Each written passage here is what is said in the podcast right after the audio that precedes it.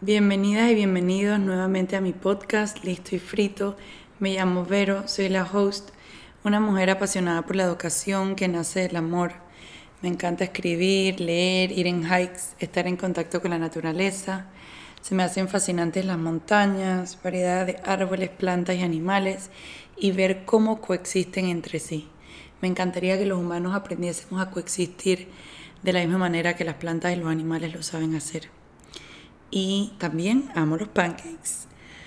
En el episodio de hoy ha sido un episodio así medio de último minuto, pero con bastante contenido que quiero compartir. Sin embargo, hoy no tengo mucho tiempo, así que voy a compartir como mis biggest takeaways de este fin de semana, que en un momento les comparto eh, lo que viví. Eh, Así que nada, voy a ser un poco breve, pero creo que va a ser contenido valioso. Em, no sé ustedes, pero yo a veces necesito que me digan las cosas como 25 veces para que se me quede al menos el 15% de lo que me han repetido. And then it sinks in. No porque no me interese, sino porque siento que no siempre estoy como en la misma sintonía o con las mismas prioridades, con la mente presente. Y muchas más veces de las que quisiera aceptar, me encuentro en la incómoda posición de no acordarme de lo que hablo con otras personas o de no llevarle el hilo a una conversación. Eh, ni siquiera tiene que ser con otra persona, a veces me pierdo mis propios pensamientos. Eh, y te puedo preguntar lo mismo dos o tres veces. Y es porque muchas veces me encuentro atrapada en el ajetreo del día a día, que solo me aprieta el pecho y me nubla la visión.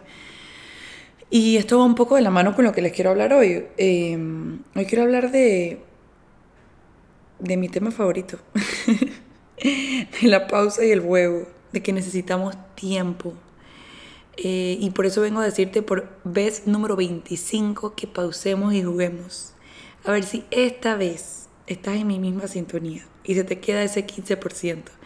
Y mañana o quizás hoy te permites darte más momentos de pausar para pensar, para compartir, para soñar, sentir, para cambiar, para escuchar, para ser escuchado, para desaprender, para educar, para vivir. Y para, para vivir debemos dejar de actuar en piloto automático, haciendo lo mismo todos los días ignorando las señales que nos viene dando nuestro cuerpo desde hace semanas, meses, quien quita años, en donde nuestro cuerpo nos pide que pausemos, que necesitamos tiempo para sentir, para reajustar, para reaprender y redirigir nuestros pensamientos, nuestras acciones, qué es lo que estamos haciendo, qué estamos haciendo con nuestra vida.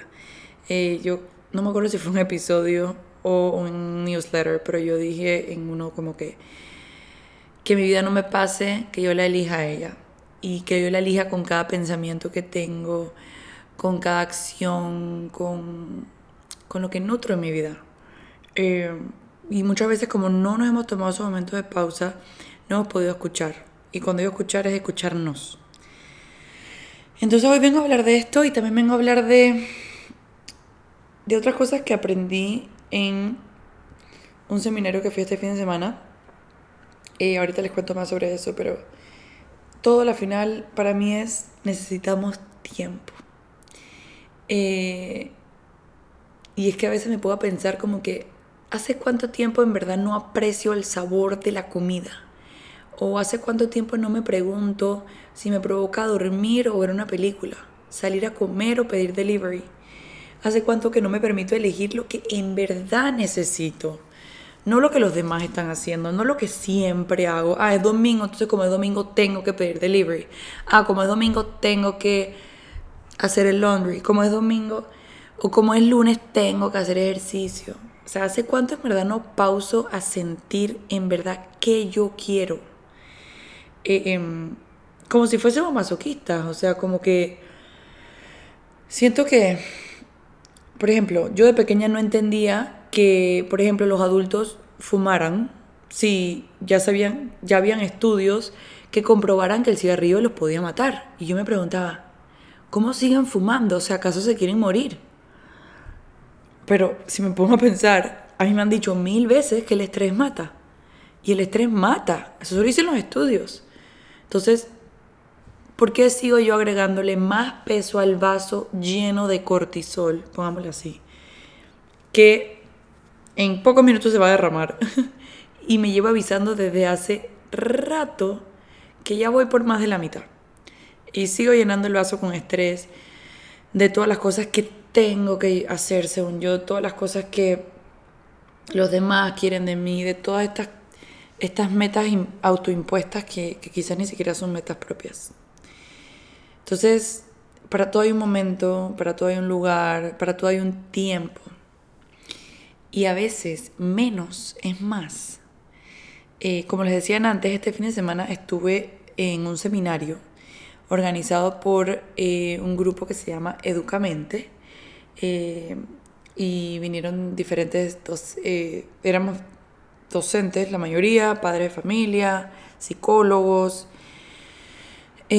aprendiendo de los congresistas, que eran, no me acuerdo, como seis o, no, como ocho. Y Educamente todos los años hace un seminario de varios congresistas, em, que todos son muy buenos. Es más, mi dilema es poder elegir a cuál elegir, porque algunos de overlap y todos son muy, muy buenos. Yo no me quiero perder nada. Eh, pero bueno, en ese seminario comprendí muchas cosas. Cosas que quizás he escuchado, como dije, 22, 23, 24 veces. Pero necesitaba que me lo repitiesen por vez número 25 para retener un porcentaje y poder ponerlo en práctica. Y como dice Adam Grant en su libro Think Again, que lo mencioné en el episodio pasado, entre más pensamos que sabemos, menos sabemos. Porque entre más pensamos que sabemos, más nos privamos de aprender por pensar que ya lo sé. No sé si me expliqué. Y así es en estas oportunidades, por ejemplo, en Educamente. Si yo me creyese que, que yo leo mucho y que ya yo me las sé todas y no voy a, estos, a estas oportunidades, porque son oportunidades, lo que haría sería estancarme por creer que me las sé todas. Eh, pero nunca me las voy a saber todas. Y yo siempre digo que yo estoy en constante cambio y constante transformación. Entonces, si quiero estar en constante cambio y transformación, tengo que seguir like updating. Y, estoy, y este fin de semana me transformé sin duda. Y me encantó todo lo que me ayude a seguir alimentando eh, mis pasiones, mis necesidades a la final, em, y que me ayude a seguir creciendo, eh, soy brazos abiertos a todo eso. Entonces, bueno, nada, quería compartir algunas cosas, algunos de mis takeaways de este fin de semana y de cosas que he venido pensando estas últimas semanas también. Y bueno, voy como a adaptarlo todo un poco. Em, uno de los congresistas que se llama Manu Velasco. Él tiene un blog que se llama Ayuda para Maestros, si no me equivoco. Si lo quieren buscar. Eh, yo lo escuché por primera vez en la primera edición de Educamente en el 2019. Y desde que lo escuché, uff, me voló la mente. Em, y él habló esta vez, él habla de varias cosas. Él habla de el efecto, creo que le dice purpurina, pero es escarcha eh, para nosotros en Panamá como glitter, pues, cuando ser eso que tú quieres replicar y, que, se riegue como purpurina, que se riegue como escarcha, porque como el amor. O sea, cuando a quien no le gusta que uno le dé una sonrisa, que uno eh, le, haga algún gesto de amor, o sea, no tiene que ser nada invasivo, pero, pero cuando cuando damos amor, eso se, se riega. Es súper lindo. Entonces, eh, otra de las cosas que él hablaba es de nuestras creencias limitantes. Y esto me puso mucho a pensar porque muchas veces nos estancamos por pensar que no podemos o por decir que siempre hemos hecho las cosas de la misma manera. Eh, entonces, ¿por qué cambiar? Y, y me encantó lo que dijo que fue que en nuestro intento de enseñar nunca matemos su deseo de aprender. Porque a veces estamos tan enfocados en todo lo que queremos que nuestros estudiantes, a.k.a. rockstars, aprendan, que les cortamos ese deseo de aprender porque nuestro enfoque está en todo lo que nosotros queremos que aprendan, no en lo que ellos tienen deseo de aprender. Entonces ahí estamos teniendo una educación basada en el profesor, no en el estudiante. Em, y, y muchas veces lo que hacemos es que como que les autoimponemos a nuestros estudiantes y para los que no son docentes a, a los hijos, a los sobrinos, a los niños en general y, a nosotros de adultos nos autoimponemos em, todas estas creencias limitantes de que, de que no podemos, de que las cosas tienen que ser de cierta manera porque siempre lo he hecho así. Y ya hemos hablado que el hecho de que siempre haya hecho algo de la misma manera ya me dice que estoy estancado porque no avanzar y quedarme en el mismo sitio cuando el tiempo sigue pasando, para mí ya es retroceder porque ya no estoy avanzando. Eso no quiere decir que todos los días tengo que ir milestones, pero pasito a pasito.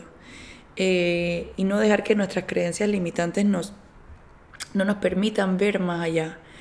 Y si somos profesores, que no nos permita que nuestros estudiantes vean más allá, porque al final nuestros estudiantes están en nuestras manos, en, en gran parte. Eh, Manu también hablaba sobre cómo educar es más emocional que curricular y no puedo estar más de acuerdo, porque no podemos aprender ni desear aprender si no estamos bien emocionalmente. Esa es la base de todo, las emociones.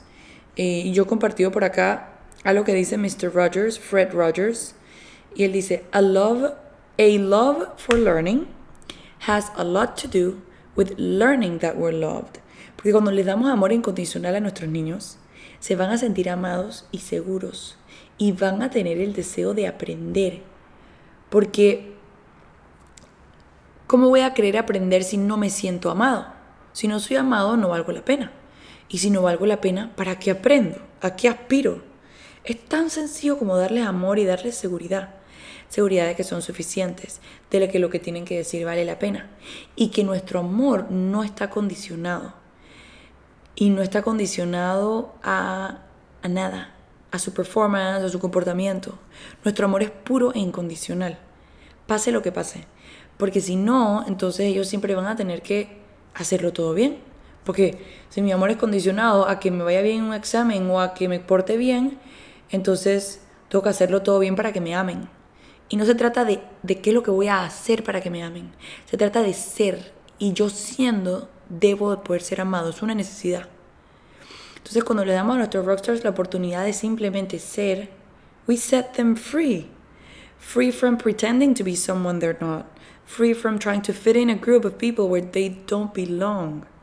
La semana pasada estuve dando un taller con niñas de tercer grado, que creo que les mencioné en el episodio anterior, en donde hablábamos de la diferencia entre fitting in and belonging, que son dos términos que desde que aprendí la diferencia hace unos años, en uno de los libros de Brené Brown, que es una escritora famosa, and Shame Researcher, que admiro mucho y me he leído, creo que todos sus libros, es demasiado buena y tiene contenido muy, muy valioso. Es que, bueno, desde que aprendí eso, estos dos términos los he tenido que compartir con literalmente todos los rockstars eh, que conozco. Porque de haberlo sabido a su edad, siento que me hubiese cambiado la vida. Y, y bueno, Rapidito, fitting in es cuando queremos encajar en un grupo de personas, pero para ello debemos cambiar quién somos, para poder como encajar en ese molde. En cambio, when we belong, yo puedo ser quien yo soy y me, aman tal y como soy, así mismito. Eh, pertenecer a un grupo de personas eh, siendo yo. Entonces hablamos de cómo se siente en el cuerpo cada uno. Y es que para sentirme segura me tengo que sentir a salvo. Y eso se siente en el cuerpo. Y cuando cambio quien realmente soy, pongo en juego mi seguridad porque dejo de ser. Y ese es el abandono más grande que uno puede sentir. Abandonarse a sí mismo. Qué poderoso cuando lo vemos de esa manera. Muchas veces sentimos abandono porque los demás nos rechazan, los demás nos dejan pero en verdad muchas veces nosotros nos autoabandonamos y ese es el abandono más grande porque habitamos en nosotros. Y si nos, y si nos abandonamos a nosotros mismos, físicamente no nos podemos abandonar, pero emocionalmente sí, porque estoy dejando de ver lo que yo necesito, lo que yo quiero, lo que yo aspiro, quién yo realmente soy. Y es un concepto súper importante que me encanta hablar con, con todos los rockstars. Eh, y otra cosa de, de, nuestros rockstars es que no se trata de demandar su atención, sino de generarla. Eh, regresando a lo que decía Manu Velasco, que en nuestro intento de enseñar nunca matemos su deseo de aprender y que el centro siempre sean nuestros rockstars. Ellos son el enfoque. Entonces, que el salón, que las conversaciones y, y todo lo que hagamos se sienta seguro para ellos. Este es su hogar. Y a veces se nos olvida y lo, y lo vemos como que el salón es mi oficina, pues porque yo soy la profesora, en donde yo mando y yo pongo las reglas. Pero así, ¿quién se va a sentir seguro? Si no los escuchamos y no atendemos sus necesidades, that's it's not a nice place to be and it definitely won't be won't feel safe. Y, y, bueno, otra cosa que estuve pensando en estos días y creo que lo he compartido por acá es que nuestros rockstars nos imitan porque they look up to us. Entonces yo lo que hago es que me pregunto a mí misma, si ellos son mi espejo, ¿qué quiero que reflejen? Y no solo me enfoco en físicamente cuando estoy frente a ellos, qué les estoy proyectando, porque sí es verdad que lo que ellos ven es una gran parte de lo que les proyecto, pero también cuenta y bastante lo que hago detrás de cámara, lo que hago cuando no estoy con ellos. Porque lo que hago cuando estoy sola, la manera en que me nutro, me recargo, descanso, me hablo y me doy amor, se refleja en todo lo que hago. Entonces, si quiero que sean niñas y niños de bien, que se amen, que, que trabajen en sí, que sepan que son suficientes, yo debo poder proyectar eso y trabajar en ser la persona que yo aspiro que ellos sean. Y eso no se hace solamente cuando estoy frente a ellos. Eso se va nutriendo y como sembrando y cultivando y cosechando todos los días de mi vida en todo lo que hago, cómo me trato, cómo me hablo. Eh, así que sí, repito, si soy, ¿cómo era? Si soy, si son mi espejo, ¿qué quiero que reflejen? Eh, y otra de las cosas que más me llegaron en ese seminario eh, es la manera en que estamos assessing su conocimiento, como evaluando. Porque aprobar debe ser sinónimo de aprender, decía Manu. Y, y lastimosamente en muchísimas ocasiones no es así. Cuando no conocemos a alguien, o quizás hemos sido de los estudiantes que pilaban la noche anterior de un examen, nos memorizábamos todo, tomábamos el examen, nos iba bien, y la semana siguiente ni me preguntas que no tengo idea. Porque muchas veces los niños aprueban, pero no necesariamente aprendieron. Entonces los que aprueban no necesariamente aprendieron, solo se lo memorizaron. Y muchos de los niños que reprueban, o sea, que fracasan, pero sí aprendieron, quizás les dio estrés cuando llegaron al examen porque no durmieron bien o se les elevó el cortisol o simplemente no entendieron la manera en que se les presentaron las preguntas y, quedaron en blanco. Entonces, they were not able to show their knowledge, pero eh, se sabían el contenido. Yo me acuerdo cuando yo estaba en la universidad, eh, as an undergrad, en una de, mis clases, era Intro to Psychology, em, la maestra, este era como el primer examen, y la maestra daba una clase en verdad 10 de 10. Me encantaba la clase. Y mm, una semana antes del examen me acuerdo pensar, chuleta, seguramente me va a ir mal en el examen porque el examen va a ser multiple choice, ya me lo han dicho, otras personas que han tomado la clase y yo soy pésima para multiple choice. En el SAT me había costado un montón. Eh, y, y en los exámenes que me ponían multiple choice yo me enredaba porque yo sentía que el multiple choice era mucho de el wording and how I'm to trick you para que pienses que puede hacer esto, pero en verdad es esto. Pero yo sentía que eso no en verdad medía mi conocimiento. Y como dos días antes la maestra dijo, em, bueno chicos, el examen es en dos días, para que sepan que tienen dos opciones. Una, eh, multiple choice y la otra, essay. Sé que la mayoría no va a escoger essay, pero bueno, para los que quieran, there you go. Y lo que pasaba es que para muchos, o sea, muchos preferían multiple choice porque pónganse que son, no sé, cuatro opciones, A, B, C y D. Entonces ahí tienes un 25% de chance de que la tengas bien, te sepas o no te sepas el contenido. Pero yo en verdad sentía que yo me sabía un montón el contenido y yo me lo disfrutaba y me encantaba, solo que me iba a enredar en el multiple choice. Entonces éramos 300 personas en esa clase y de las 300 personas, cuatro hicimos ese y las otras 296 hicieron el multiple choice. Y yo me sentía tan agradecida con esa maestra porque yo decía, gracias por permitirme mostrarte mi conocimiento de la manera que yo lo sé expresar. Si me hubieras puesto multiple choice, probablemente me hubiera ido pésimo y tú hubieras pensado que yo no estudié. Me fue súper bien con el essay. Eh, escribí, pedí páginas extra, yo creo. No quería parar de escribir porque yo me sabía el contenido y yo te lo quería explicar todo con lujo de detalles. Si me hubiera puesto en multiple choice, probablemente hubiera quedado en blanco, porque todos aprendemos distinto. Entonces, yo no te iba a mostrar mi conocimiento porque tú me lo estabas preguntando de una manera que yo no lo sabía expresar. Eh, y después de esa clase que me permitió expresar mi conocimiento como yo sabía que quería expresarlo, tuve un interés enorme en la psicología y saqué un minor en psicología porque me apasionaba muchísimo el tema y me sentía escuchada, que es súper importante. Ahora, como dije, si la maestra solo hubiese puesto una versión del test, que era multiple choice, como eran la mayoría de los tests de la universidad, entonces quizás yo me hubiese, me hubiese sentido mal porque me hubiese ido mal en la materia y no hubiera pensado en seguir estudiándolo porque hubiera pensado que no aprendí nada y que la psicología no era lo mío. Pero bueno, esto es solo una de mil historias en donde la manera en que nos formulan las preguntas o la manera en que mostramos nuestro conocimiento es muy distinto al de los demás. Por eso tener distintas maneras de evaluar el conocimiento debiese ser distinto entre los estudiantes. Porque algunos somos más visuales, otros somos auditivos, kinestéticos, eh, o se nos viene más fácil la lectoescritura. Esa sería yo, lectoescritura full. Yo lo he compartido por acá. Yo no sé en muchas ocasiones qué pienso y qué siento hasta que lo pongo en papel. Cuando empiezo a escribir es como que, ah, esto es lo que me tiene estancada, esto es lo que estaba pensando, esto es lo que no sé qué. Eh, y, ni una manera de aprender es mejor que la otra.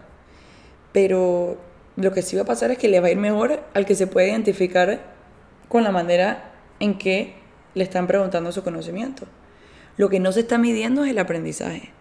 Estamos imponiendo que queremos evaluar el aprendizaje de una manera, pero eso no evalúa en verdad qué aprendí. En fin, la manera de evaluar conocimiento tiene que cambiar y estoy segura que hacia allá nos vamos a dirigir. No hay de otra es inevitable e indiscutible.